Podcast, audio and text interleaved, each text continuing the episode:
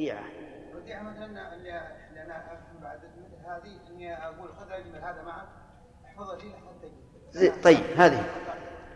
هو استحفاظ الإنسان على الشيء. أعطيه دراهم أعطيه إناء أعطيه سيارة أي شيء. قل خذ هذه عندك حتى آتي وأخذ. هذه لا يمكن أن نقيسها على العارية. لأن قابض عارية قبضها لمصلحته. والمودع لمصلحة الآخر المعطي. ما له مصلحة المودع طيب الإجارة لو لو أن الإنسان استأجر شيئا ثم جاء مالك وقال أعطني ملكي قال أبدا مهلك لا يمكن يقاس على العارية ليش؟ لأن لأن المستأجر قبضها لمصلحة مالكها.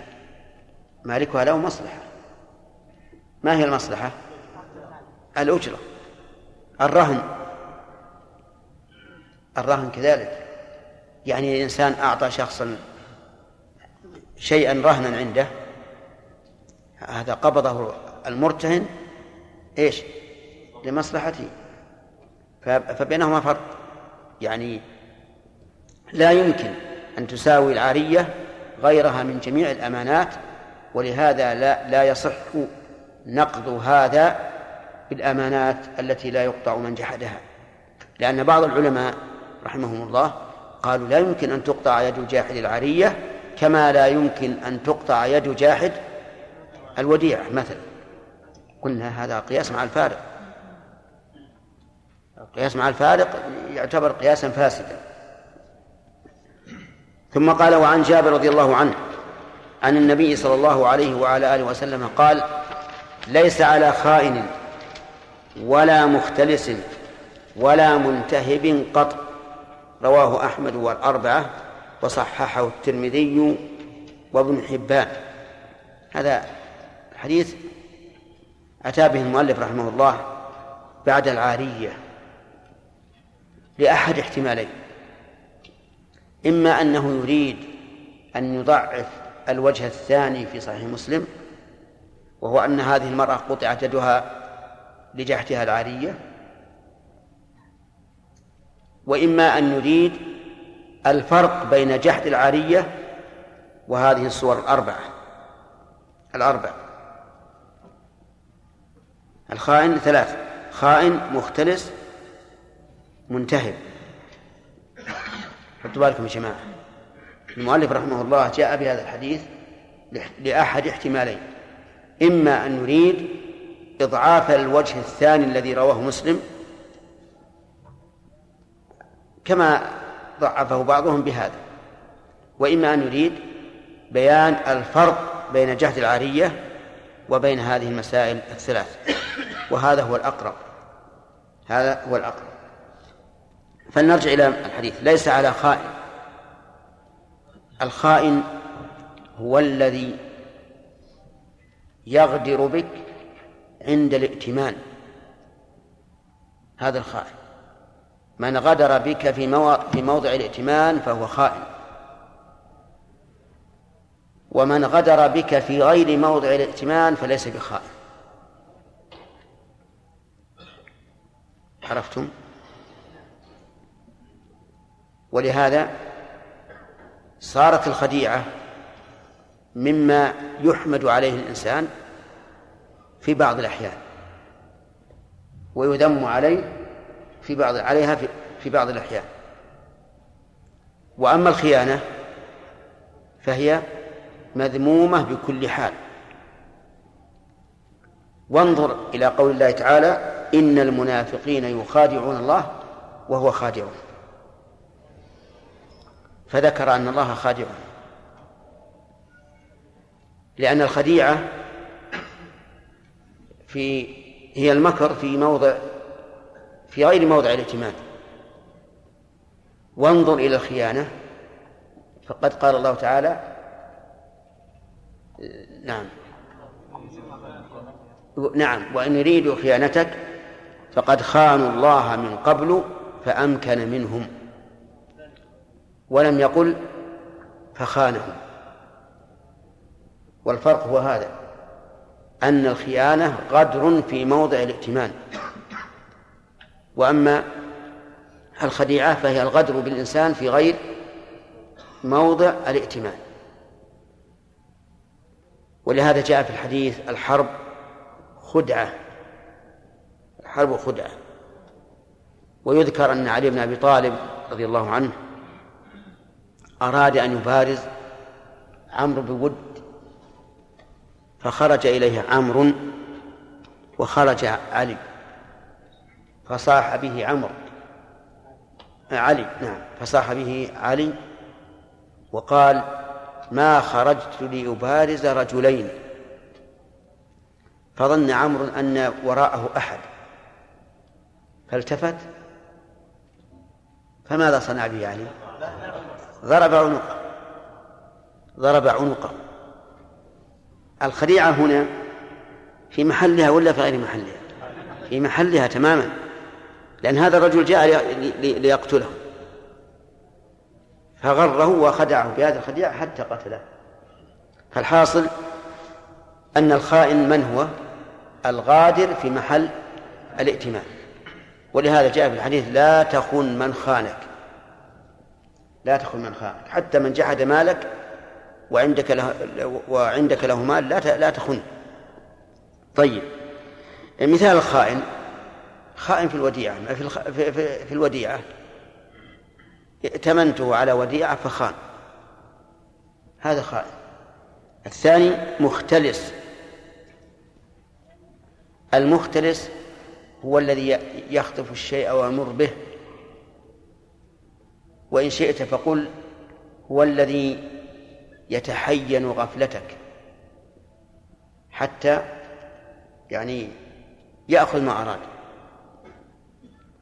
وهذا يكثر في السراق يكثر في السراق. يجي أثنين إلى الدكان ويقول أحدهم لصاحب الدكان كم هذا؟ كم هذا؟ فيتكلم معه بالمماكسة والثاني يسرق ويمشي. هذا ما نسميه نعم مختلس مختلس. ويذكر أن رجلين في بلد عربي من السراق. رأيا يهوديا قبل مسألة فلسطين. فقال أحدهما للآخر سنوقع هذا اليهودي قال طيب ماذا نعمل؟ قال تقدم أنت معه بوك تعرفون البوك؟ الذي تحفظ به الدراهم قال رح قدامه و ارمي بالبوك هو على كل حال جرت العادة أن الإنسان إذا سقط بوك إنسان أمامه يقول يا فلان خذ بوكك وخل فيه دينار. ونبي ندعي إن فيه مئة دينار. عرفتم؟ تقدم الرجل ورمى بالبوك وأخذه هذا اليهودي قال خذ يا خذ بوك قال له إنك لأمين وأثنى عليه خيرا. وفتح البوك قال لكن كيف؟ البوك به مئة دينار وهالحين ما فيه إلا دينار. وشلون تأخذ؟ انزعج الرجل قال أبد ما أخذت شيء. فأمسك. الثاني اللي وراه قال لا أنا أشهد أن البوك هذا فيه مئة دينار. يقول السارق الثاني. نعم. المهم حصل النزاع بينهم فذهبوا إلى القاضي. تخاصموا. طبعا الرجلان مدعيان. واليهودي منكر. ورأى القاضي أن اليهود أن اليهودي صادق لأنه أقسم إقسامات عظيمة لا لا يقسم بها اليهودي إلا وهو صادق. فقال القاضي أروني البوك أروني البوك. قال هذا البوك نهضر ولا ما فيه إلا دينار. قال طيب إذا البوك اللي سقط منك غير هذا. دوره عرفتم ولا لا؟ ها؟ هذا ما هو لك. هذا ما هو لك ما دام أنت تقول بوكك فيه عشرة دنانير 100 دينار هذا فيه دينار واحد. راح دور بوكك فسقط في أيديهم. وخسروا بوكهم و... ودعواهم. على كل حال أنا قصدي إن السراق لهم طرق. منها الاختلاس. الثاني المنتهب. المنتهب هو الذي يأخذ الشيء على وجه الغنيمة. يعني بدون مخادعة لصاحبه.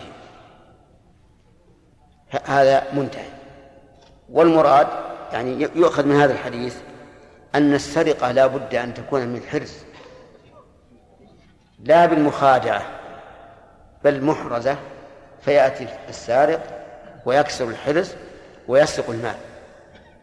وهذا هو الراجح من أقوال العلماء وإن كان أهل الظاهر رحمهم الله لا يرون اشتراط الحرز لكن الصحيح أنه يشترط.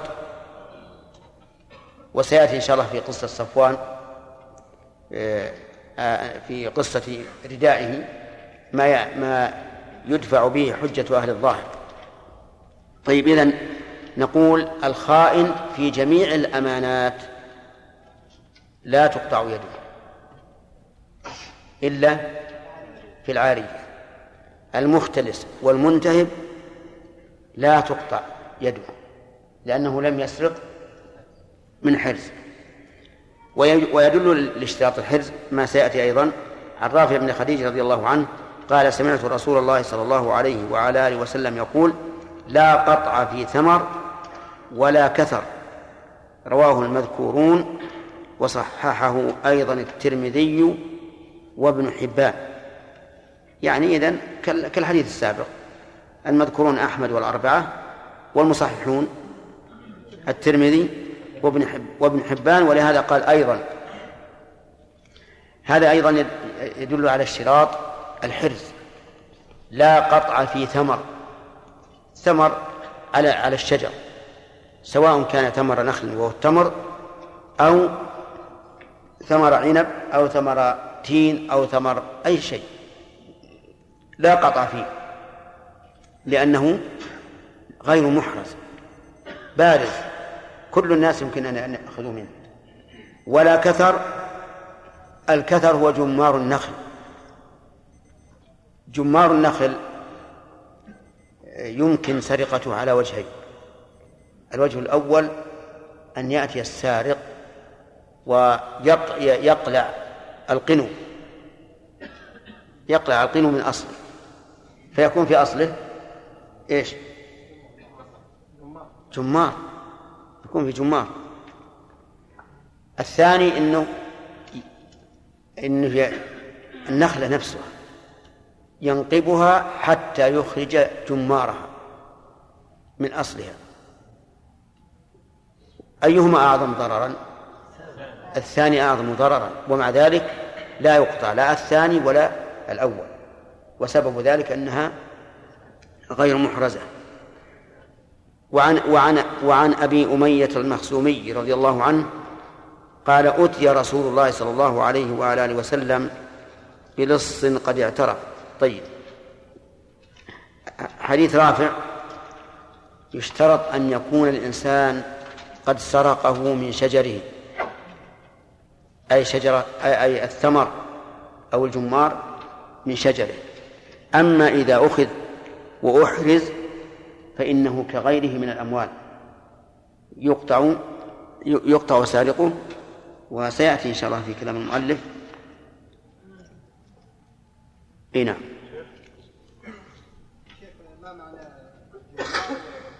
إيش؟ إي. القنو اللي ينبت عليها التمر. عذق طيب. والجمار هذا المخ الأبيض. المخ الأبيض اللي يكون في أصل في في, في الشجرة. الآن النخلة إذا يعني مزقتها تجد فيها هذا الجمار. إي نعم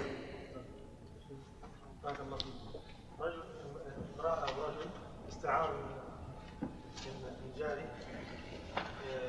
شيء يعني فإذا جحد يا شيخ هل يصدق الجار افترى على جاره أنه استعار منه شيء وقال هو أخذ العاريه وجحده هل يصدقه؟ وشلون كيف؟ يعني مصدق كل ما يدعي كل انسان اتى لا لا لا. لا يمكن أن تقبل كل دعوة. نعم طيب. قال النبي عليه الصلاة والسلام لو يعطى الناس بدعواهم لادعى رجال دماء قوم وأموالهم. نعم كيف؟ لكن إذا ثبت. إيه؟ نعم. كيف ثبت على هذه المرأة؟ ما ثبت بإقرارها أو ببينة. يعني المفروض المهم لابد من من الثبوت.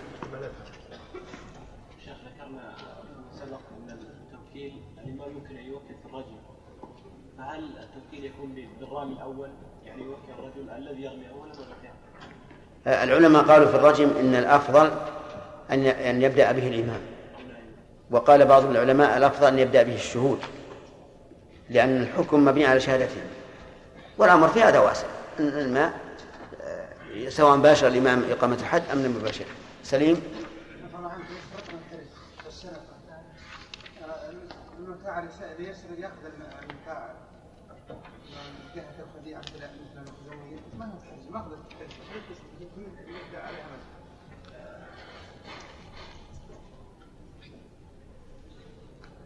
الجواب على هذا من أحد وجهين. إما أن نقول إن هذه المسألة مستثنات وإما أن نقول إنها أخذتها من حرص لأن كونها تأتي إلى أهلها وتقول أعطوني هذا المتاع ويخرجونه من البيت ويعطونه إياه هذا إخراج من الحرص. افرض الناس استعارت حلي الحلي أين يكون في العادة؟ في الصناديق. ذهبت المرأة التي تريد إعارته إلى صندوقها وأخرجته منه وأعطته إياه. نعم. شيخ ذكرتم أن الحد لا يتجاوز عنه ولا يرفع فحديث عمر اللي ذكرتموه الخمر نعم؟ هذا الصحيح أن العقوبة في الخمر ليست حدا. ويدل على هذا أمور. أولا أنه في عهد الرسول عليه الصلاة والسلام إذا جاء الشارب قام الناس يضربونه. أحد يضربه باليد وأحد بالنعل وأحد بالرداء وأحد بالعصا. دون أن يلاحظ العدد. والثاني أنه لو كان حدا ما تجاوزه عمر. لأنه من أعظم الناس تعظيما لحدود الله. والثالث أنهم قالوا في نفس التشاور قال عبد الرحمن بن- عوف رضي الله عنه أخف الحدود ثمانون. يعني بذلك حد القذف. وأقره الحاضرون على ذلك. وهذا يدل على أن عقوبة شارب الخمر ليست حدا وهو الصحيح. لكنها لا تنقص عن ما فعله النبي صلى الله عليه وعلى آله وسلم وهو الأربعون. نعم. آدم. ليس جحد العارية والإختلاس والانتهاب كلها خيانة؟ بلى. لماذا خصصنا جحد العارية هو ذكر ذكرنا لكم الفرق. ما ذكرناه يا جماعة؟ هذا مع ورود النص. يعني لنا أن نقول النص كاف في ذلك. كما قالت عائشة لمن سألتها ما بال الحائض تقضي الصوم ولا تقضي الصلاة؟ قالت كان يصيبنا ذلك فنؤمر بقضاء الصوم ولا نؤمر بقضاء الصلاة. فالنص وحده كاف. ثم هناك فرقا ذكرناه. والصلاة القائمة آت محمدا الوسيلة والفضيلة والرحمة شيخ بالنسبة للقياس على هذه المساله أين؟ نعم. حتى إن كانت المسألة منصوص عليها يعني لا يمكن القياس بجامع التعدي يعني عله مثل التعدي إنها الرسول صلى الله عليه وسلم ما أمر بالقطع عليه إلا لأنها تعدت نعم. وهذه العله موجوده حتى في طيب لا لا مو هذا. هذا مو مو تعدي. أصله أخذت أخذت المال باختيار صاحبه. وهو محسن. أما التعدي فلا. ولهذا الغاصب لا لم, لم يقطع النبي صلى الله عليه وسلم يده يعني عدم ربطها ما يكونش يتعدى شيء لا لا هو تعدي. التعدي إنه ياخذ أصلا بغير رضا صاحبه.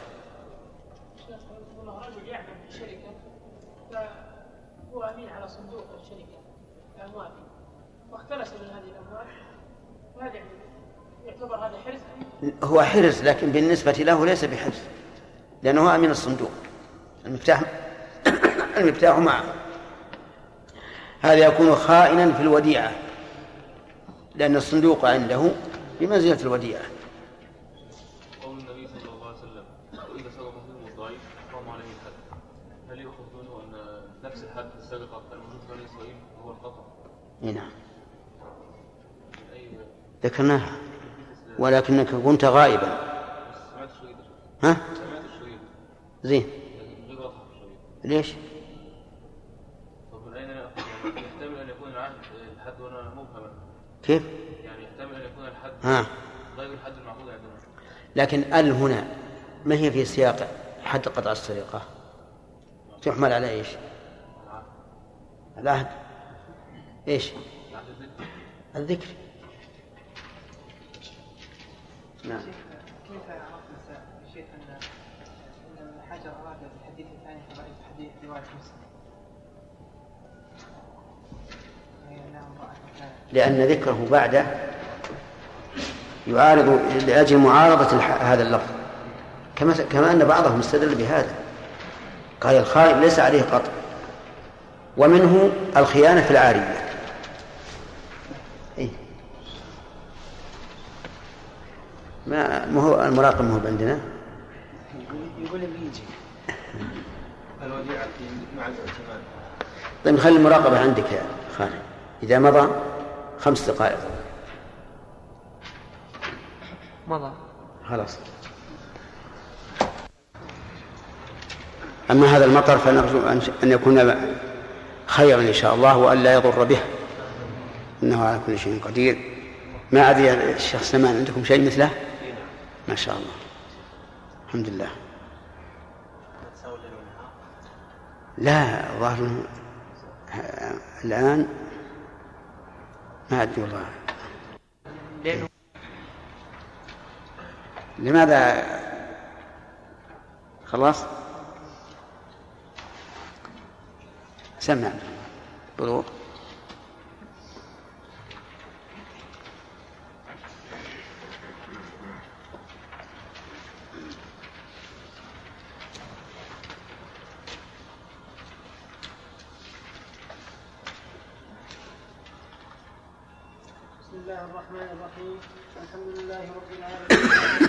وسلم على نبينا محمد وعلى آله وصحبه أجمعين.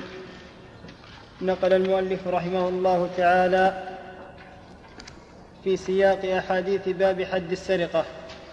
عن أبي أمية المخزومي رضي الله عنه قال أتي رسول الله صلى الله عليه وسلم بلص قد اعترف اعترافا ولم يوجد معه متاع فقال له رسول الله صلى الله عليه وسلم ما إخالك سرق قال بلى فأعاد عليه مرتين أو ثلاثا فأمر به فقطع وجيء به فقال استغفر الله وتب إليه فقال أستغفر الله وأتوب إليه فقال اللهم تب عليه ثلاثا أخرجه أبو داود واللفظ له وأحمد والنسائي ورجاله ثقات وأخرجه الحاكم من حديث أبي هريرة فساقه بمعناه وقال فيه اذهبوا به فاقطعوه ثم احسموه وأخرجه البزار أيضا وقال لا بأس بإسناده. بسم الله الرحمن الرحيم. قال الحافظ ابن حجر في بلوغ المرام فيما نقله في باب السرقة. عن أبي أمية المخزومي رضي الله عنه قال أتي النبي صلى الله عليه وعلى آله وسلم بلص قد قد اعترف اعترافا ولم يوجد معه متاع. اللص هو السارق. وقول اعترف يعني أقر. ولم يوجد ولم يوجد معه متاع أي لم يوجد معه متاع يظن أنه سرقه.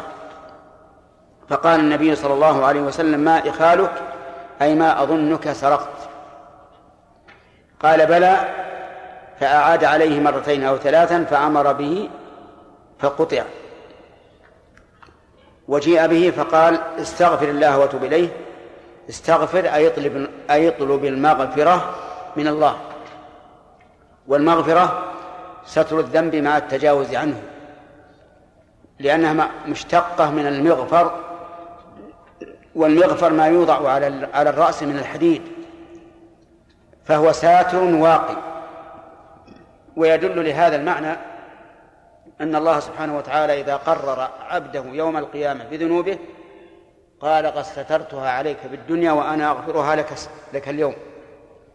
وهذا يدل على أن على أن المغفرة ليست مجرد الستر. وتب إليه أي ارجع إليه من معصيته إلى طاعته. فقال الرجل أستغفر الله يعني أسأله المغفرة وأتوب إليه أرجع إليه من معصيته إلى طاعته فقال اللهم تب عليه ثلاثا قاله الرسول عليه الصلاة والسلام. قال اللهم تب عليه اللهم تب عليه اللهم تب عليه. ففي هذا الحديث دليل على أن حد السرقة يثبت بالاعتراف أي بالإقرار. وهذا هذا يعتبر فردا من قاعدة جاءت في كتاب الله. وهي قوله تعالى يا أيها الذين آمنوا كونوا قوامين بالقسط شهداء لله. فقول ولو على أنفسكم. فقوله ولو على أنفسكم هذا هو الإقرار. أن يشهد الإنسان على نفسه بما فعل. واختلف العلماء رحمهم الله هل يشترط تكرار الإقرار أو لا؟ فقيل إنه يشترط وذلك لأن السرقة لا تثبت على القاعدة المعروفة عند أكثر العلماء إلا بشاهدين عدلين. فلا تثبت بشاهد واليمين ولا بشهادة امرأتين ولا بشهادة رجل وامرأتين إلا أنه إذا أتى المسروق منه بشهادة رجل وامرأتين ثبت ماله دون القطع. وذلك أن الحدود على قاعدة هؤلاء العلماء الحدود لا تثبت بشهادة النساء. يختص بالشهادة فيها الرجال فقط. وقال بعض أهل العلم إنه لا يشترط تكرار الإقرار وأن الإنسان إذا اعترف وهو بالغ عاقل مختار ولو مرة واحدة ثبت الحكم. وهذا القول هو القول الراجح. وقد سبق لنا هذا البحث في ها. في الإقرار بالزنا.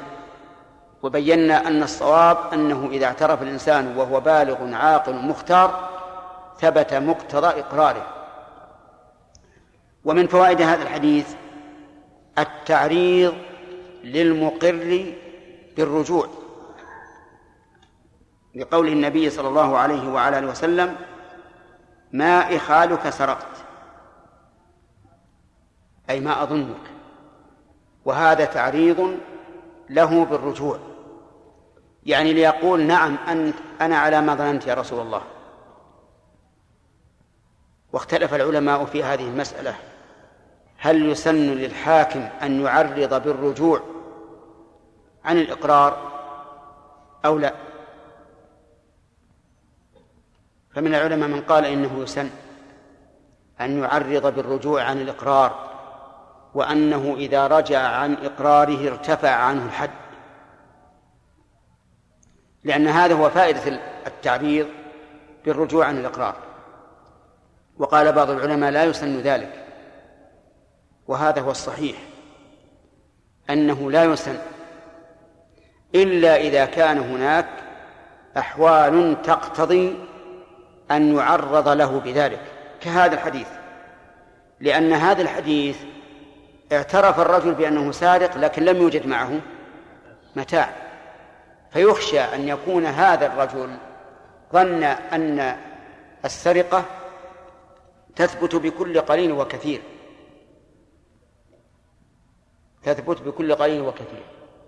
أو أن السرقة تثبت بما دون ذلك.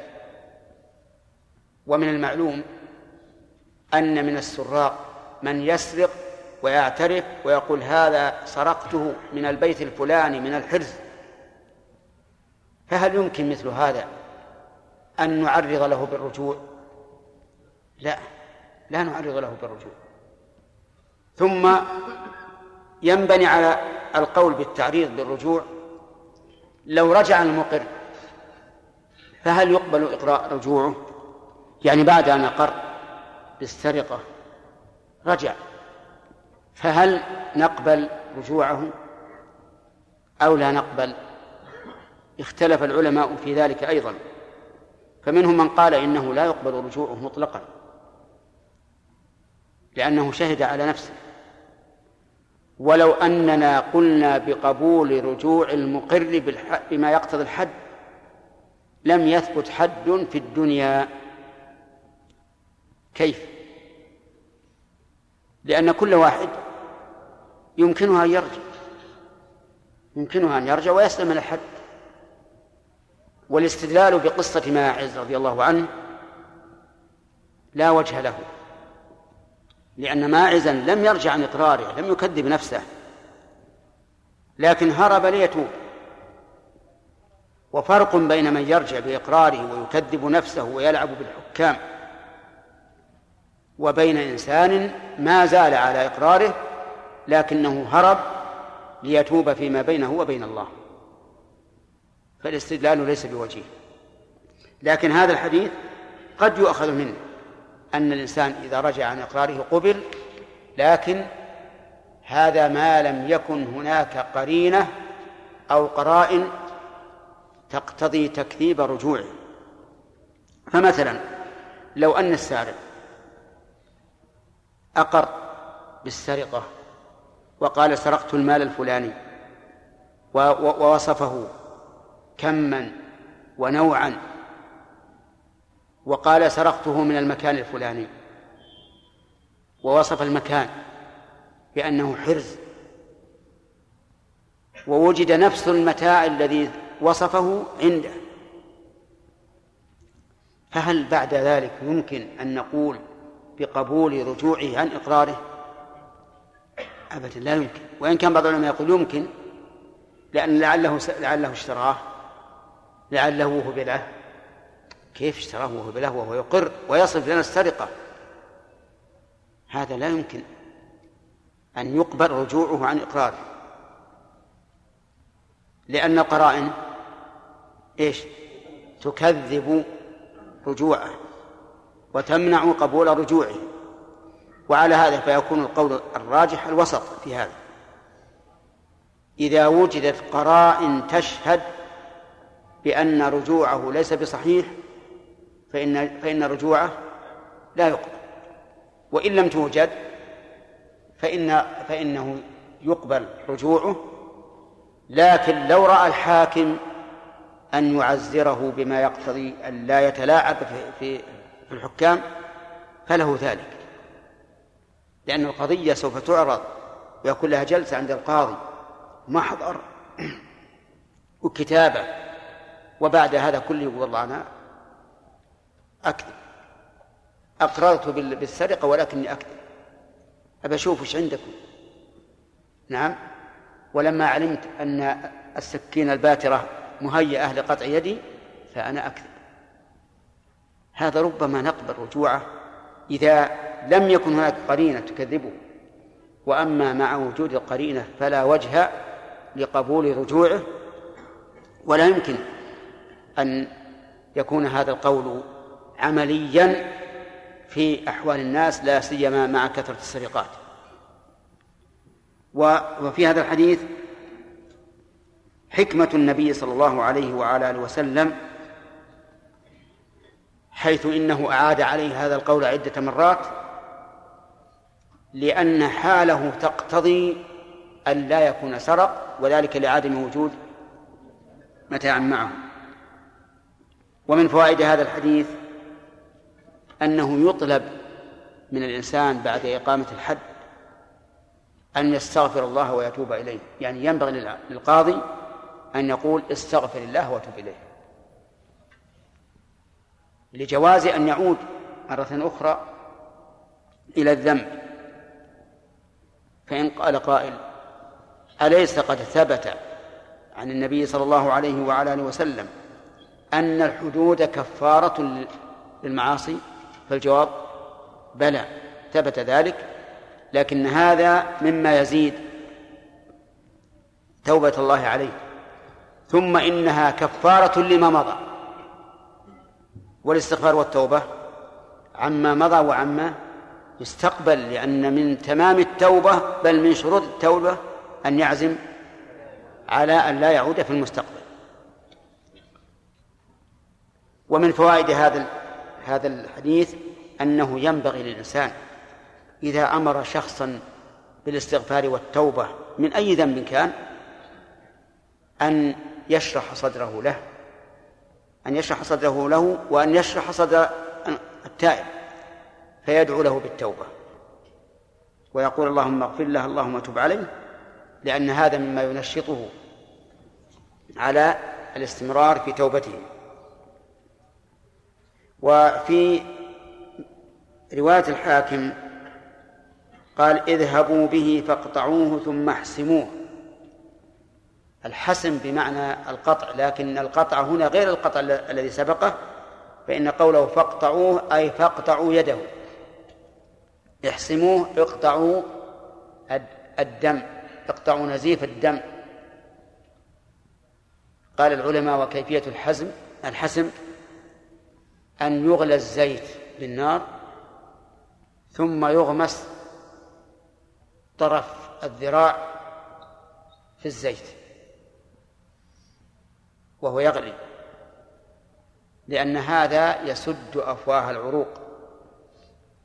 إذ لو بقيت أفواه العروق مفتوحة لنزف الدم ومات. فيستفاد من هذا الحديث وجوب حسمه أي حسم يد السارق. ولكن إذا قال قائل هل يتعين الطريق الذي ذكره العلماء بأن يغلى الزيت ثم يغمس فيه طرف الذراع؟ الجواب لا. لا يتعين هذا. إذا وجد طريقة أخرى يمكن بها الحسم وهي أهون من هذا فإن الواجب اتباعها. لقول النبي صلى الله عليه وسلم إن الله كتب الإحسان على كل شيء. فإذا قتلتم فأحسنوا القتل وإذا ذبحتم فأحسنوا الذبح. فإذا وجد طريق للحسن أهون من هذا الطريق وجب اتباعه. فإن قيل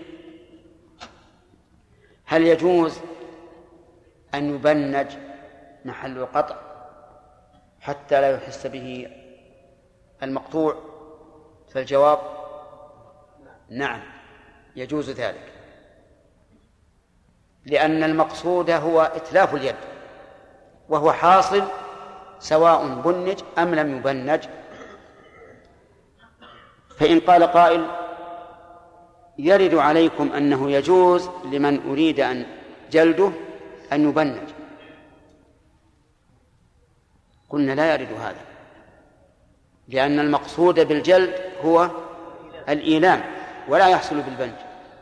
أما المقصود بقطع اليد فهو إتلاف اليد وهو حاصل بالبنج.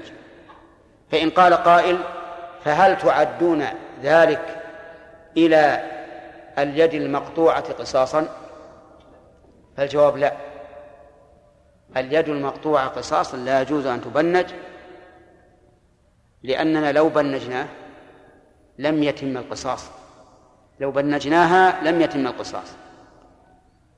إذ أن قطع المعتدي ليد المعتدى عليه حصل به الإتلاف والإيلام. فإذا بنج لم يتم القصاص. ما الذي يفوت من القصاص؟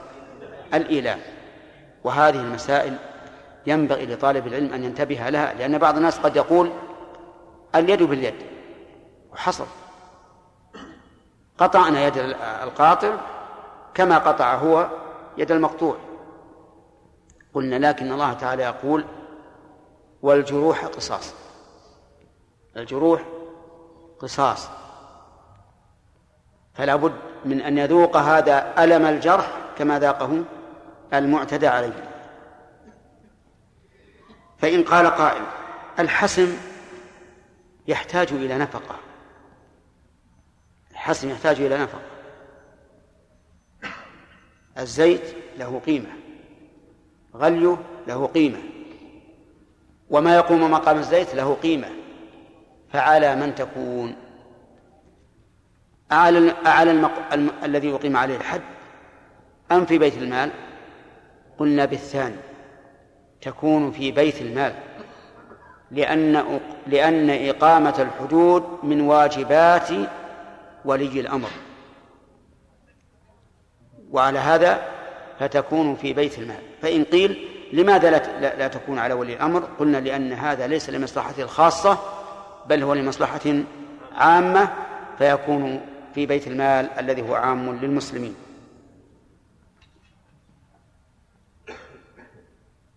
ويستفاد من الحديث اطمئنان الصحابة رضي الله عنهم على إقامة الحدود وانشراح صدورهم لها فهذا الرجل الذي قطعت يده ثم حسمت إذا تأملت القصة وجدت أنه طيب النفس منشرح لم يتضجر ولم يت... ولم يظهر السخط مما وقع وذلك لأن قطعه كان بأمر من؟ بأمر الله ورسوله. وما كان لمؤمن ولا مؤمنة إذا قضى الله ورسوله أمرا أن يكون لهم الخيارة من أمرهم. والإنسان المؤمن حقا يجري أمر الله ورسوله على نفسه وإن كان في ذلك مرارة لأنه يرى أن امتثال أمر الله خير من المرارة التي يحس بها. وعن عبد الرحمن بن عوف رضي الله عنه قال أن رسول الله صلى الله عليه وعلى آله وسلم قال لا يغرم السارق إذا أقيم عليه الحد. رواه النسائي وبين أنه منقطع وقال أبو حاتم هو منكر. السارق حصل منه ثلاث ثلاث مخالفات. المخالفة الأولى أنه عصى الله ورسوله. لأن الله حرم أموال المسلمين كما أعلن ذلك رسول الله صلى الله عليه وعلى آله وسلم في حجة الوداع في موضعين في عرفة وفي منى. قال إن دماءكم وأموالكم وأعراضكم عليكم حرام. الشيء الثاني العدوان على الشخص الذي سرق منه. وذلك بالاستيلاء على ماله وحرمانه إياه. المفسدة الثالثة اختلال الأمن أمن الناس بحيث لا يأمنون على أموالهم إذا كثر السراق بل ربما لا يأمنون على أنفسهم لأن السارق قد يكون معتديا فيحمل السلاح ليقاوم به من يصده عن السرقة. هذه الأمور الثلاثة كل شيء يتعلق به حق أما الحق الأول وهو حق الله فإنه لا شك إذا قطعت اليد فقد استوفي منه حق الله أليس كذلك؟ وش يبقى؟ يبقى علينا اعتداء على أموال الناس حق الآدم هذا الحديث يقول لا يغرم السارق يعني لا يغرم إذا أقيم عليه الحد. لكن هذا الحديث منكر منكر متنا ومنقطع سندا. ووجه إنكاره متنا أنه مخالف للقواعد الشرعية لأن حق الله شيء وحق المخلوق شيء آخر. فهو إذا قطعت يده ماذا يستفيد صاحب المال؟ عجيب. لا شيء. يعني لنفرض أنه سرق مليونا من الدراهم. ما هي عشرة ريالات أو ما أشبه ذلك؟ مليونا من الدراهم. راحت على صاحبها. وقيم عليه حد. فكيف يضيع حق صاحب المال؟ فهذا الحديث إذن منكر من جهة المتن. وهذه فائدة ينبغي لطالب العلم أن ينتبه لها. إذا رأى بعض المتون المروية عن الرسول عليه الصلاة والسلام مخالفة لقواعد الشريعة العامة فليتأمل ولا يستعجل بنسبة الحديث إلى رسول الله صلى الله عليه وسلم. وسيجد أن هذا الحديث منكر. لا بد. لأن قواعد الشريعة العامة قواعد كالجبال. ترسي الأرض ولا يمكن أن يأتي حديث نقله واحد من الناس فيخدم هذه هذه القواعد أو يهدم هذه القواعد. لهذا يجب على طالب العلم إذا رأى حديثا يخالف الأصول أن يتثبت. أنا لا أقول يرده يعني قد يكون هناك معنى لم نعقله نحن وجاء الحديث من أجله لكن ليتثبت. إذا تثبتنا في هذا الحديث وجدنا أنه مخالف للقواعد العامة في الشريعة وهي أن من أتلف على إنسان شيئا بغير حق وجب عليه ضمانه. بقي عندنا الحق الثالث الأمن. الأمن يمكن أن نقول استوفي بقطع اليد.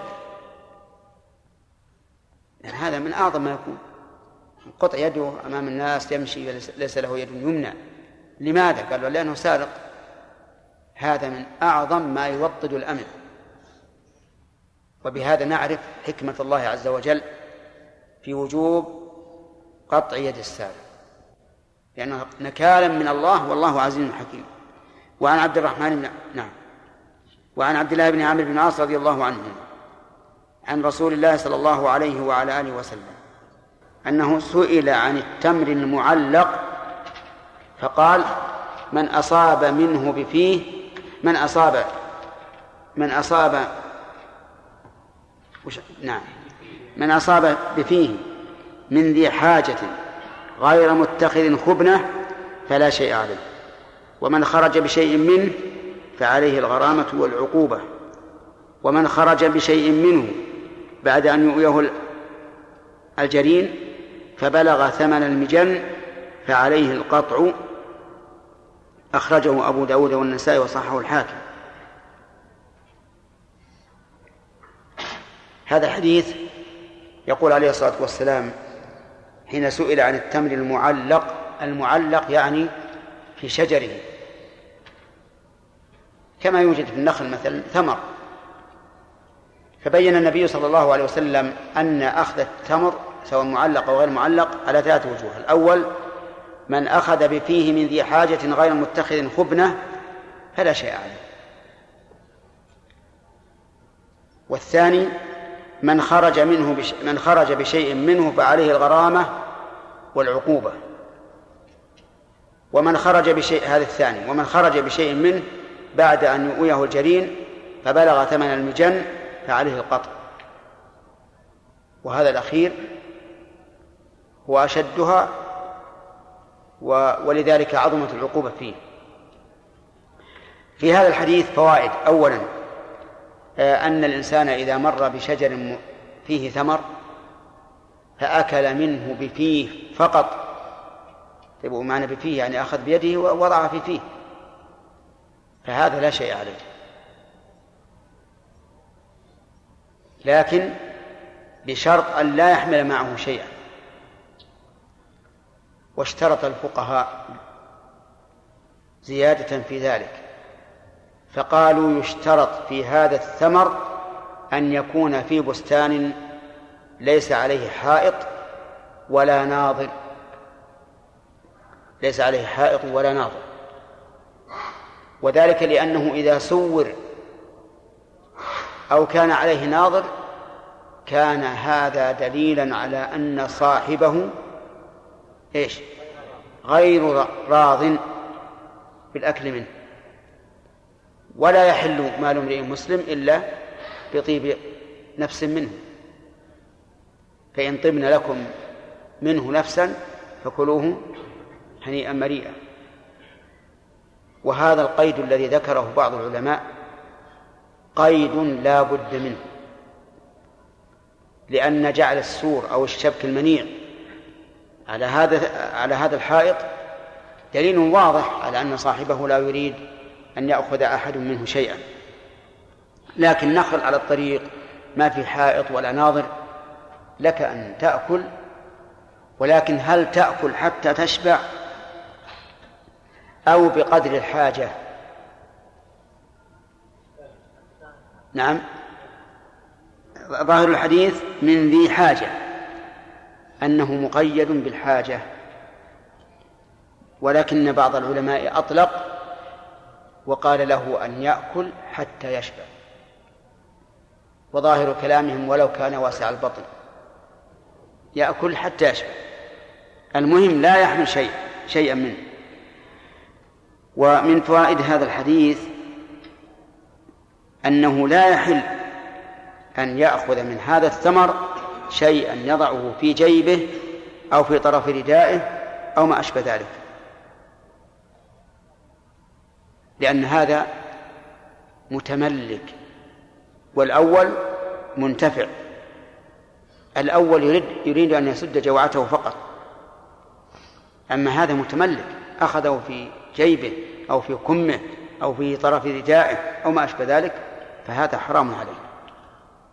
فإن فعل فعليه الغرامة والعقوبة.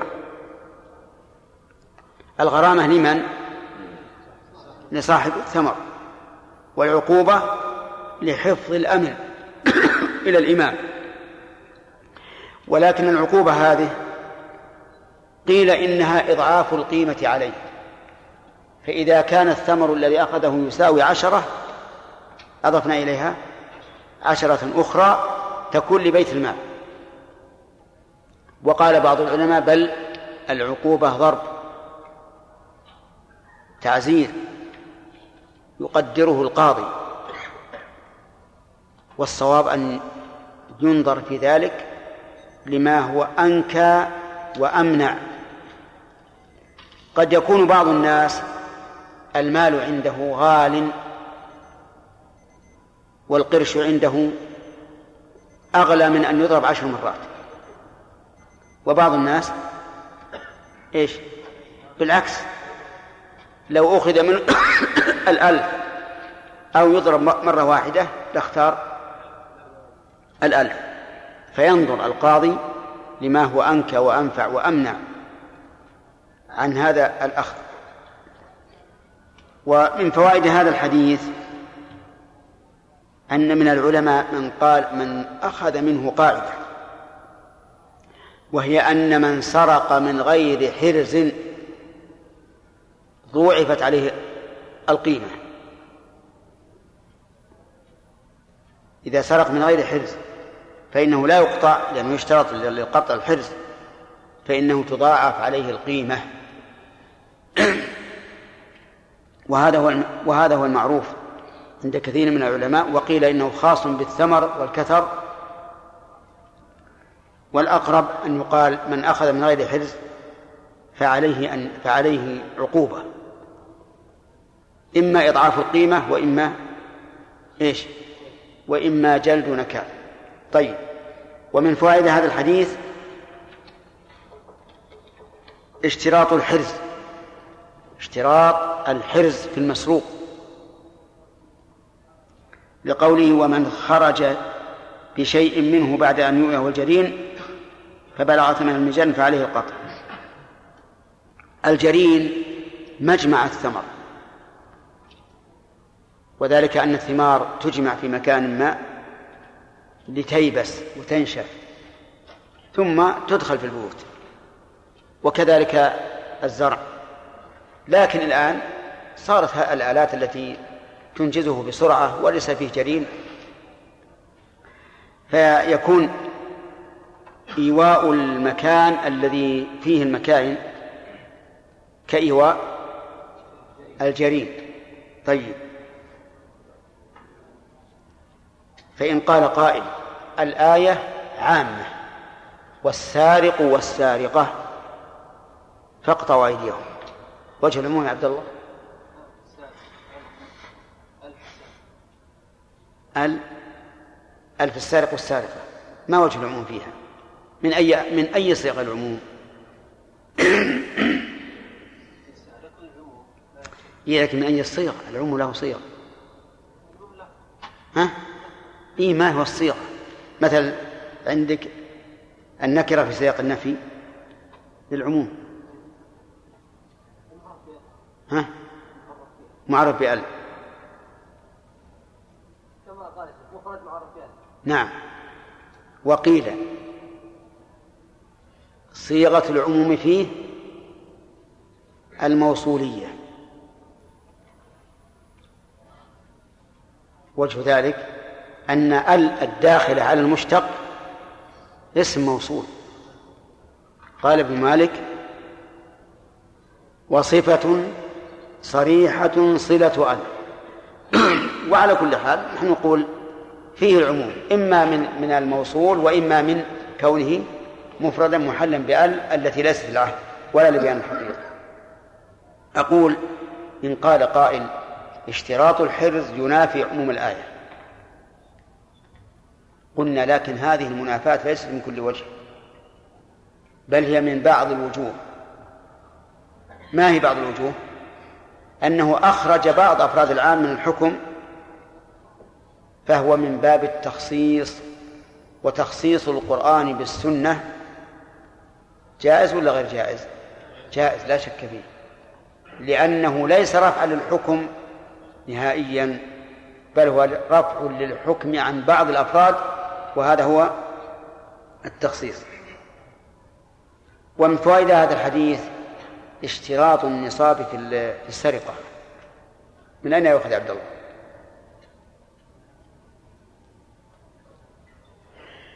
إيه ما كتاب. أجل خلاص سقط الجواب. نعم. إيش؟ ثمن الجن. الجن ما ما هم بيباعون. عندكم الجن؟ الجن؟ لا غلط. نعم. كيف؟ لا لقوله فبلغ ثمن المجن والمجن ثمنه ثلاثة دراهم والدراهم تساوي في ذلك الوقت كم؟ ربع دينار.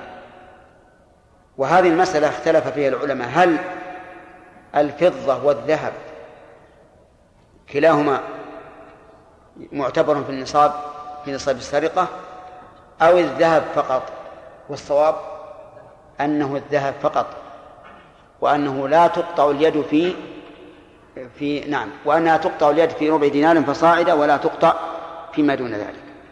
لكن كان الدينار في عهد النبي صلى الله عليه وعلى آله وسلم يساوي اثني عشر درهما فيكون ربعه ثلاثة دراهم.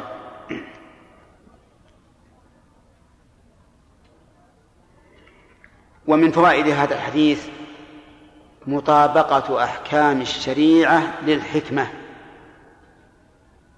ووجهه التفريق في الأحكام بين هذه الأحوال الثلاث حيث جعل لكل حال حكما خاصا.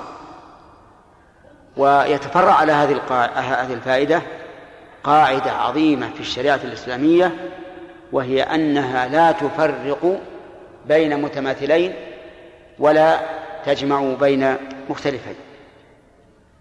لأنها من لدن حكيم خبير ولو كان من عند غير الله لوجدوا فيه اختلافا كثيرا.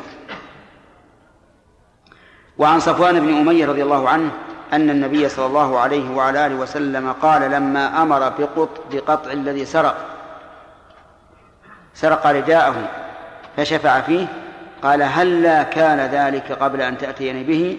أخرجه أحمد والأربعة وصححه ابن جارود والحاكم. نعم. صفوان بن أمية رضي الله عنه كان نائما في بطحاء. قيل في بطحاء عارية وقيل في المسجد النبوي وقيل في المسجد الحرام. وهذا لا يوجب اضطراب الحديث. لأن المقصود منه إيش؟ لا اختلاف فيه يعني لا يهم أن يكون نائما في المسجد الحرام أو في المسجد النبوي أو في بطحاء عارية وهذه مرت علينا في المصطلح الحديث أن الاختلاف الذي ليس في أصل الحديث لا يعد إيش؟ لا يعد اضطرابا كاختلاف الناس في ثمن جمل جابر رضي الله عنه واختلاف الناس فيما وجد في القلادة حديث فضال بن عبيد وغير ذلك. طيب. وقوله آه، سرق رداءه. أين ما هو الرداء؟ الرداء ما يستر به أعلى, الجسد. وكان أكثر اللباس في عهد النبي صلى الله عليه وعلى آله وسلم هو الإزار والرداء. وقد توسد صفوان رضي الله عنه رداءه. فسرق الرداء فرفع إلى النبي صلى الله عليه وعلى آله وسلم فأمر بقطع يده ويأتي إن شاء الله الكلام عليه.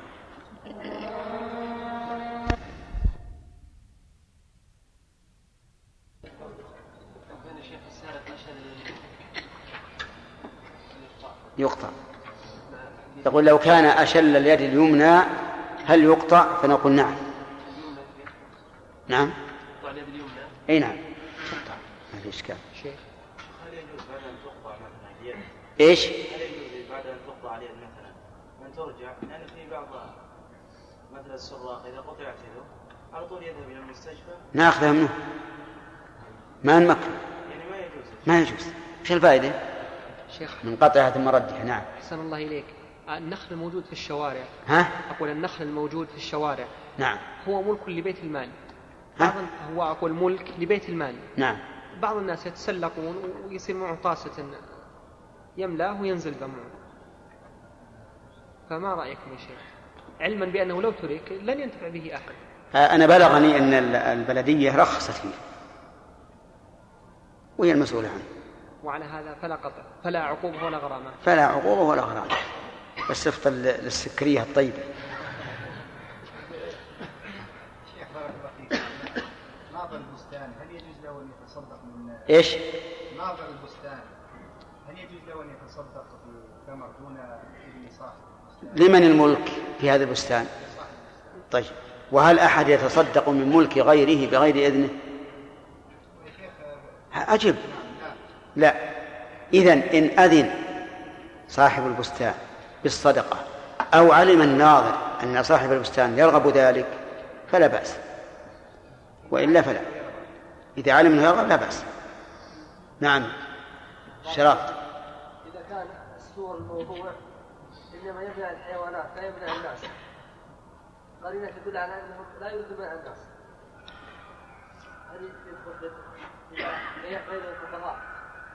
ما تكلمنا عن هذا يا أخوان.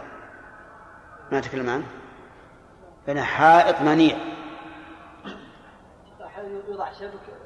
أنا خابر خابر. الشبك نوعان. شبك منيع رفيع قوي. هذا منع على الجميع. وشبك ضعيف عن الحيوان فقط. محمد. آه نعم بدل بدل التعزير ال- يعني القاضي هل يجوز له بدل التعزير يعني ان ياخذ من ال- المجرم ياخذ بدله الدراهم أن يأخذ إيش؟ بدل التعزير يعني يأخذ من الدراهم. الغرامه يعني. ماذا قلنا؟ ها؟ قلنا حسب المصلحة. إذا رأى أن المصلحة أن يعزره بالجلد أمام الناس فهذا المطلوب وإ- وإلا فبالدراهم. إذا لم يرجع الخلق على الإخبار إذا يرجع الخلق على الإخبار ولكن قال دعوني أتوب ها ولكن قال دعوني أتوب هل يطلق إيه. هذه اختلف فيها العلماء. منهم من يقول إنه إذا علم الحاكم أنه صادق فيما يقول فهو مخير.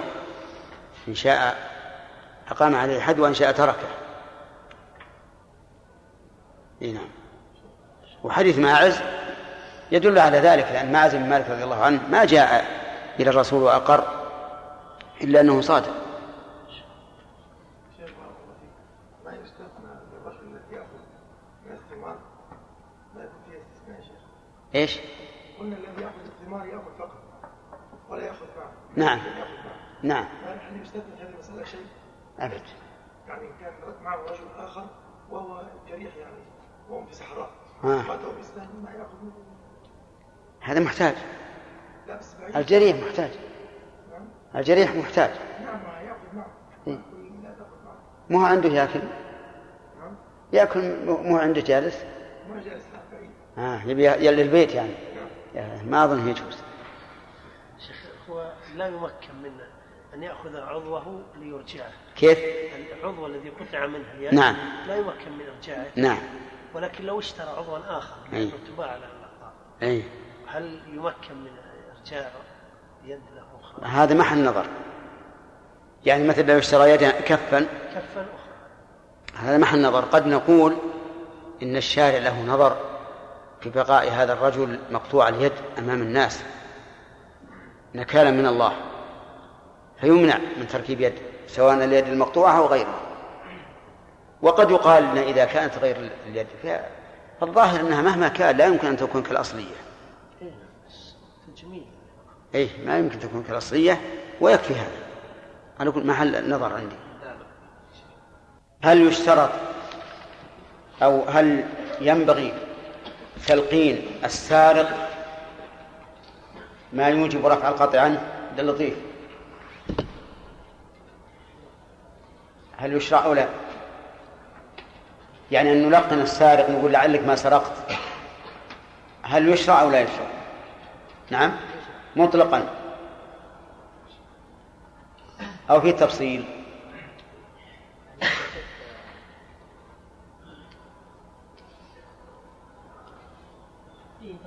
ما هو؟ أنه إذا كان هناك سبب يستدعي أن يعرض عليه الرجوع عن الإقرار فلا بأس. وإلا في الأصل لا لا يعرض عليه. طيب ما هو الدليل على هذا التفصيل؟ أحمد؟ ظاهر الحديث ان ظاهر الحديث إن الرجل لم يكن معه متاع. إنما اعترف اعترافا ولم يكن معه متاع فشك فيه. طيب وما هو الدليل على أنه لا يشرع التلقين إذا لم يكن هناك سبب؟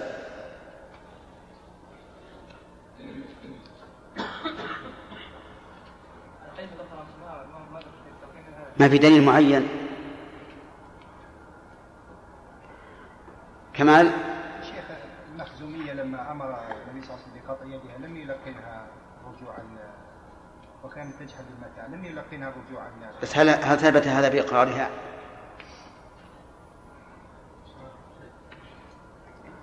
السارق لا يقول السارق والسارقة فقطعوا أيديهم وإذا قلنا أنه يمكن أن يرجع يعني أن يرجع عن إقراره لما ثبت حد طيب هل يا أيها الذين آمنوا كونوا قوامين بالقسط شهداء لله. ولو وهل الشاهد يلقن الرجوع عن شهادته؟ أسألك. لا. يلقن. إذا لا يلقن المقر إذا أقر أن يرجع عن إقراره إلا إذا كان هناك هناك سبب. طيب. لماذا أمره النبي عليه الصلاة والسلام أن يتوب إلى الله ويستغفر مع أنه قيم عليه حد خالد لماذا؟ التوبة يعني من المعصية إلى الطاعة واجبة في كل وقت وحين وهذا قد أذنب ما هي أليست الحدود كفارة؟ نعم الحدود كفارات. نعم. لكن هذا السرقة يتعلق بها حقان حق خاص وحق عام. ال- ال- الحق العام أقيم بالقبض. والحق الخاص بقي فيما بينه وبين الله عز وجل أن يتوب. شرف. أما الاستغفار فهو تأكيد للمغفرة نعم. وأما التوبة فللمستغفر. نعم. من باب التوكيد في في ما يتعلق بالاستغفار ومن باب التزام عدم العودة في باب في باب التوبة. طيب. آه، في حديث أن السارق إذا قطع لا يغرم المال الذي سرقه. وأعله المؤلف أو ذكر له علتين. أولا ينقطع وهو نساء نساء بيت منقطع. نعم. منقطع. إذا في علتان إحداهما في الانقطاع في السند ولا في المتن؟ والإنكار في المتن. النكارة في المتن تمام. ماذا تقتضيه القواعد يا علي؟ هذا مخالف للقواعد. أقول ماذا تقتضيه القواعد؟ تقتضي القواعد إرجاع الحق لصاحبه أن السارق يغرم. يغنم ولو قطع. ولو قطع لأن لأن القطع حق لله. حق لله والمال حق للآدمي. إيه، صح. طيب. هل في حديث عبد الله بن عمرو بن العاص في قصة التمر ما يدل على اشتراط الحرز وبلوغ النصاب في السرقة؟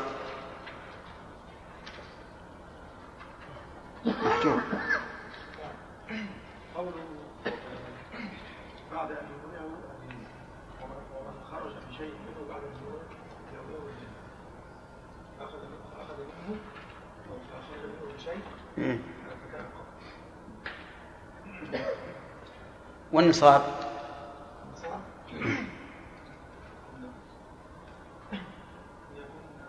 لكن ما هو الدليل على أن يؤخذ منه اشتراط النصاب؟ في الحديث. فبلغ ثمن الجنة طيب. ما تقول يا في رجل أتى إلى الجليل فأكل من التمر ما يبلغ نصاب حد السرقة. أكله أكله. ثم خرج. ها؟ ليش؟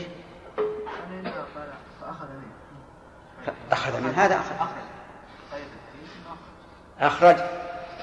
ماذا تقولون؟ صحيح. صحيح. أي نعم هذا صحيح. طيب. هل تجوز الشفاعة في حد السرقة؟ مطلقا. من أين من أين أتاك هذا الحكم؟ أنا أقول الشفاعة في الحد هل تجوز؟ تقول تجوز مطلقا؟ السلطان طيب وراء لماذا لم تفصل؟ ها؟ ما شرح؟ سبحان الله طيب إذا نشرح بسم الله الرحمن الرحيم قال وعن سفيان وعن صفوان بن أمية رضي الله عنه أن النبي صلى الله عليه وعلى آله وسلم قال لما أمر بقطع الذي سرق رداءه فشفع فيه لما أمر الفاعل الرسول عليه الصلاة والسلام بقطع الذي سرق أي بقطع يد الذي سرق. لكن حذفت اليد للعلم بها. وقد أصل ابن مالك رحمه الله في ألفيته أصلا مفيدا في قوله وحذف ما يعلم جائز. هذه قاعدة عامة. وقوله سرق رداءه الضمير يعود على صفوان بن أمية. فشفع فيه الفاعل صفوان والضمير فيه يعود على السابق قال النبي صلى الله عليه وسلم هلا كان ذلك أي شفعك قبل أن تأتيني به.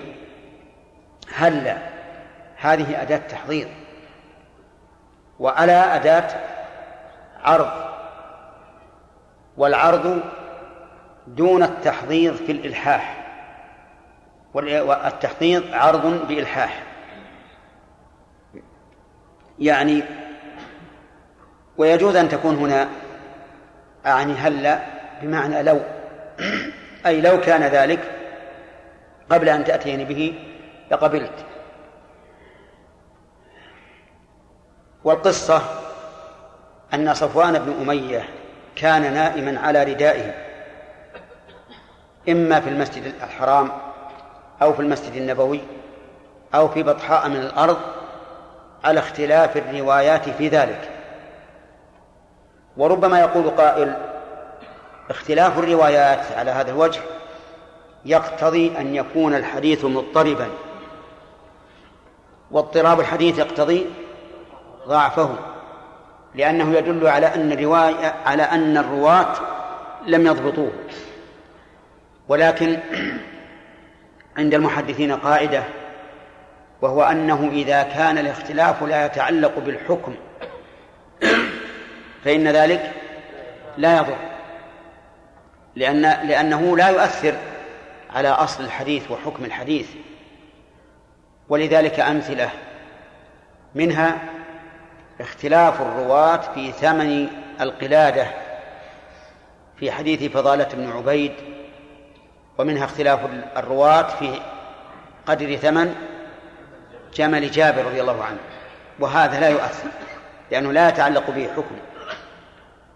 هذا أيضا نفس الشيء لأن المهم أن الرداء سرق من تحت رأسه وهو نائم سواء في المسجد النبوي أو في المسجد الحرام أو في بطحاء من الأرض.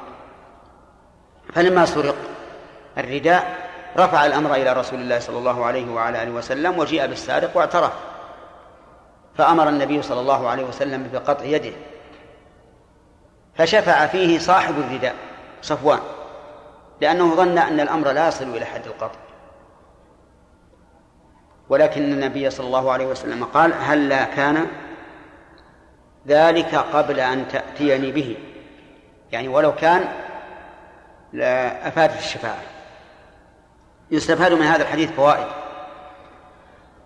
من أهمها أن الحرز يختلف باختلاف الأموال. فرداء النائم حرزه أن يضعه إيش؟ تحت رأسه لأن هذا هو العادة. فالوسادة تحت الرأس تعتبر في حرز تعتبر في حرز لأن هذا هو الذي جرت به العادة. ولو أن الإنسان توسد حفيظة دراهم يعني بوك دراهم. هل يعتبر هذا حرزا؟ لا. لأن الدراهم لا تحفظ في مثل هذا. اللهم إلا أن يكون هناك قوة سلطان فإن قوة السلطان تجعل ما ليس حرزا تجعله حرزا. يعني في أحياء في بعض الأحيان يكون أمير البلد أو السلطان الأكبر يكون حازما قويا شديدا فيكون الحرز في عهده أقل مما لو كان غير غير ذلك. لأنها تختلف باختلاف قوة السلطان.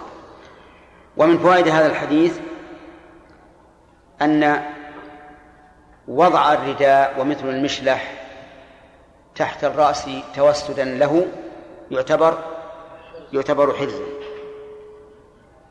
ومن فوائد الحديث جواز الشفاعة في الحد قبل أن يصل إلى السلطان. ومن هو السلطان؟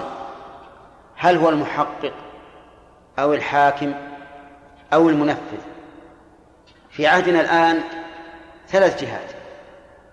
جهات تحقق وهي الشرطة وجهات تحكم وهو القاضي. وجهات تنفذ وهي الإمارة.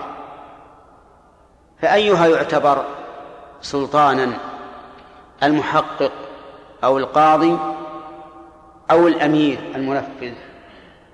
الظاهر لي الأخير أن الأمير هو المنفذ. فإن قال قائل إن النبي صلى الله عليه وعلى آله وسلم حاكم قلنا نعم هو حاكم وهو محقق. وهو وهو منفذ. فالرسول عليه الصلاة والسلام ليس في عهده. من يحقق أولا ثم ترفع للمحكمة فتحكم ثم تأتي إلى الإمارة فتنفذ. لا ليس موجودا هذا. وعلى هذا فقد اجتمعت الولايات الثلاث في حق النبي صلى الله عليه وعلى آله وسلم. ومن فوائد هذا الحديث بيان أن الأردية في عهد الرسول عليه الصلاة والسلام كانت غالية رفيعة الثمن. حملا لهذا الحديث على أن الرداء يبلغ النصاب. ومن قال إن النصاب ليس بشرط استدل بهذا الحديث. قال لأن الرداء في الغالب لا يساوي هذا هذه القيمة في عهد الرسول عليه الصلاة والسلام. ولكن لدينا قاعدة معلومة للجميع أو للأكثر وهي حمل المتشابه على إيش؟ على المحكم. فلدينا نصوص محكمة تدل على أنه لا قطع في أقل من ربع دينار فتحمل جميع الأحاديث المشتبهة على هذا الحديث البين الواضح. وعن جابر رضي الله عنه قال جيء بسارق إلى النبي صلى الله عليه وعلى آله وسلم فقال اقتلوه. فقالوا إنما سرق يا رسول الله. قال اقطعوه. فقطع. ثم جيء به الثانية فقال اقتلوه. فذكر مثله. يعني قالوا إنما سرق فقال اقطعوه اقطعوه. ثم جيء به الثالثة فذكر مثله. ثم جيء به الرابعة كذلك. ثم جيء به الخامسة فقال اقتلوه. أخرجه أبو داود والنسائي واستنكره. يعني قال إنه منكر وهو جدير بذلك. جدير بأن يكون منكرا. لأنه يبعد جدا أن الرسول عليه الصلاة والسلام يأمر بقتله دون أن يتحقق موجب القتل. الرسول ليس غبيا هو نبي عليه الصلاة والسلام. يأمر بقتله وهو لا يدري هل وجد منه ما يوجب القتل أو لا؟ هذا من أبعد ما يكون. ولهذا نعتبر هذا الحديث منكرا. لا يصح عن النبي صلى الله عليه وعلى آله وسلم. وإذا كان كذلك فلا حاجة إلى الكلام عليه ولا إلى بيان فوائده لأن المبني على الباطل باطل. طيب. وأخرجه وأخرج من حديث الحارث بن حاطب نحوه وذكر الشافعي أن القتل في الخامسة منسوخ. لكن نقول لا نسخ حتى يثبت وإذا لم يثبت فلا فلا فلا حاجة لدعوى النسخ. وبهذا انتهى الكلام على حد السرقة. وبقي هناك شروط ذكرها الفقهاء وهي انتفاء الشبهة. انتفاء الشبهة. ولكن الشبهة شبهة قريبة وشبهة بعيدة وشبهة, وشبهة بين ذلك. فأما الشبهة القريبة فنعم ينبغي أن يرفع القطع عن السارق. ومن ذلك عام المجاعة أي إذا لحق الناس مجاعة عامة مجاعة عامة. وسرق أحد من الناس سرقة لأجل لحفظ حياته فإن هذا لا يقطع. وقد رفع ذلك أمير المؤمنين عمر بن الخطاب رضي الله عنه في زمن المجاعة لأن الشبهة هنا قوية وهي أن هذا السارق مضطر والمضطر يجب على من علم بحاله أن ينقذه. يجب عليه أن ينقذه. فهو يقول سواء علم بي صاحب المال أم لم يعلم لا بد أن يبذل لي من ماله ما تقوم به حياتي. طيب.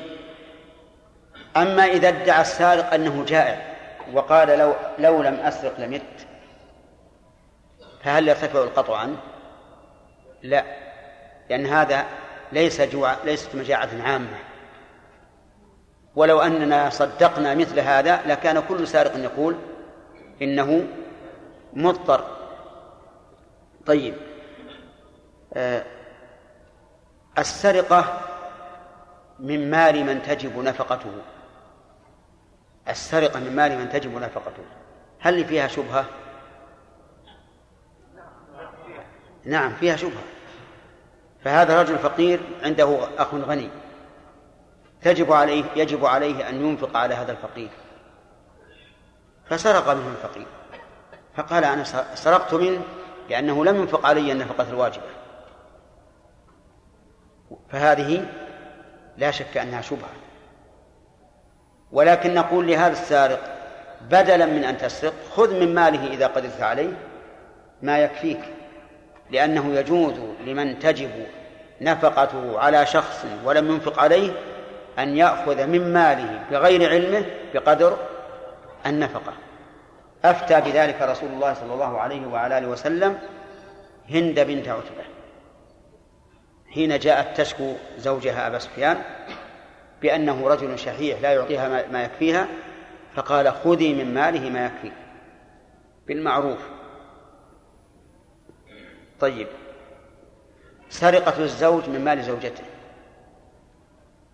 يقطع الزوج من مال الزوجة. من الزوجة من مال الزوج؟ ها؟ يقطع. ما في شبهة. لو قال أنا أمون عليها. هي زوجتي. نعم. ما هي شبهة هذه؟ الفقهاء يقولون هذه شبهة. لأن العادة جرت بأن الزوج يتبسط بمال زوجته وكذلك العكس مع أن الزوجة إذا سرقت فلها شبهتان. الشبهة الأولى وجوب النفقة والثانية التبسط في مال الزوج.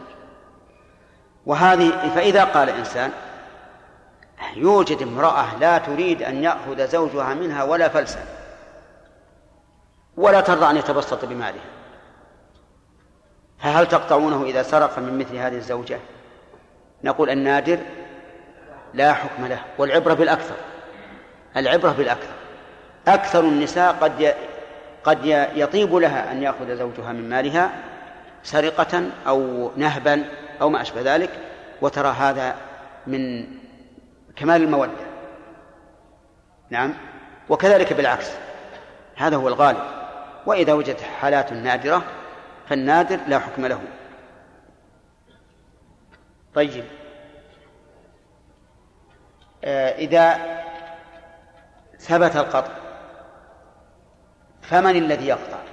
المسروق منه أم أولو الأمر؟ الثاني. الذي يقطع هم أولو الأمر. لأنهم هم الذين توجه إليهم مثل هذه الخطابات إقامة الحدود وما أشبه ذلك. طيب إذا كان عبدا فهل يقطعه سيده؟ أو ولي الأمر العام. الثاني ولي الأمر العام. والسيد لا يقطعه ولهذا لم يرخص الفقهاء للأسياد أن يقيموا الحدود على مماليكهم إلا في الجلد فقط. وأما القطع فلا. ثم إن هناك محذورا آخر ربما نقول للسيد إذا قطع يد عبده السارق ربما نقول إنه يعتق عليه. لأن التمثيل بالعبد يوجب العتق. لكن يدفع هذا الإيراد بأن هذا ليس قصده التمثيل وإنما قصده التأديب. وما معنى قولنا إذا مثل بعبده عتق؟ يعني لو قطع أنملة من أصابعه. عتق. صح؟ هذا معنى التمثيل. ولو قطع ظفرا من أظفاره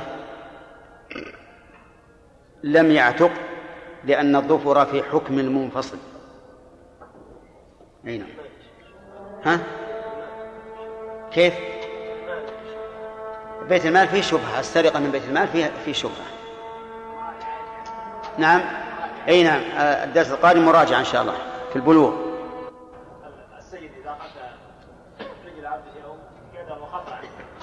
اي نعم. فظاهر التعليل أنه لا يعتق لأنه لم يقصد التمثيل. ولكن لو أن القاضي حكم بعتقه سدا للباب لئلا يدعي كل سيد أنه قطعه خطأ. وعلى وعلى هذا يفرق بين ما علمنا يقينا أنه خطأ وما شككنا فيه. نعم. إذا جاز الشيخ إذا إذا جاز الرجل أن يأخذ من مما تلزمه مؤونته مثلا إذا كان لم يوفق عليه مثلا أخوه وأبوه وكانت تلزمه مؤونته هل يجوز له أن يأخذ مقدار الحاجة أو يأخذ نفقة؟ يأخذ ما- يكفيه. الحاجة أي نعم. كمال. شيخ سرقة الذمي في دار الإسلام. إيش؟ سرقة الذمي في دار الإسلام توجب الخطأ أي نعم. توجب القطع. وينتقض عهده أيضا. لا ليس من ها؟ المسلم يسرق المسلم يسرق. اي نعم يجب لأن ماله محترم.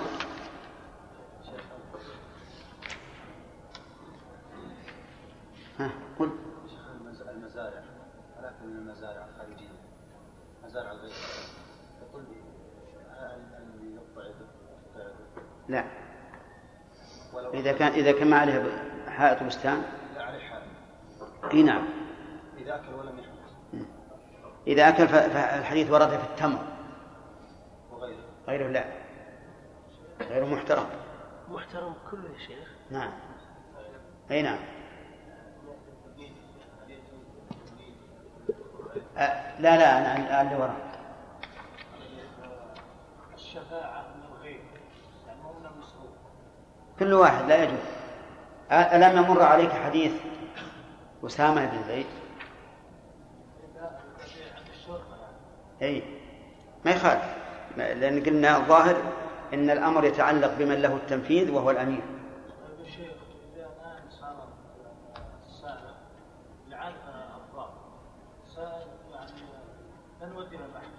لكن ما يعرف صار ليش؟ لأنه صار تعامل معاه أبدا. عاد هذا يرجع إلى إلى إلى الضابط. نقول خف الله. وعامل الناس على حد سواء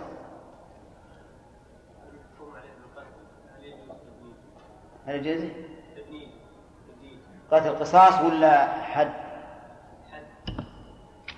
الظاهر يجوز لأن المقصود اعدامه بخلاف القصاص فإن المقصود الاقتصاد سليم اولا السرقة ما هي؟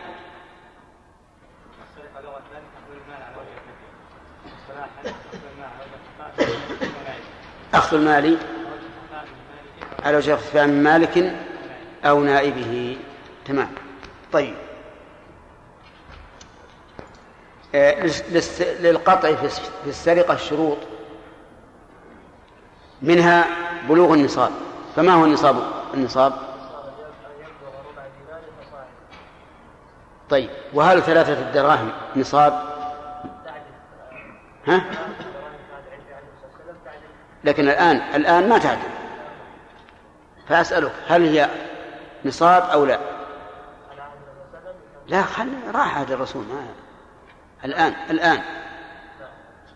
لا تعلم طيب. نعم يا عبيد. ها؟ كيف؟ في خلاف. طيب. وما هو القول الراجح؟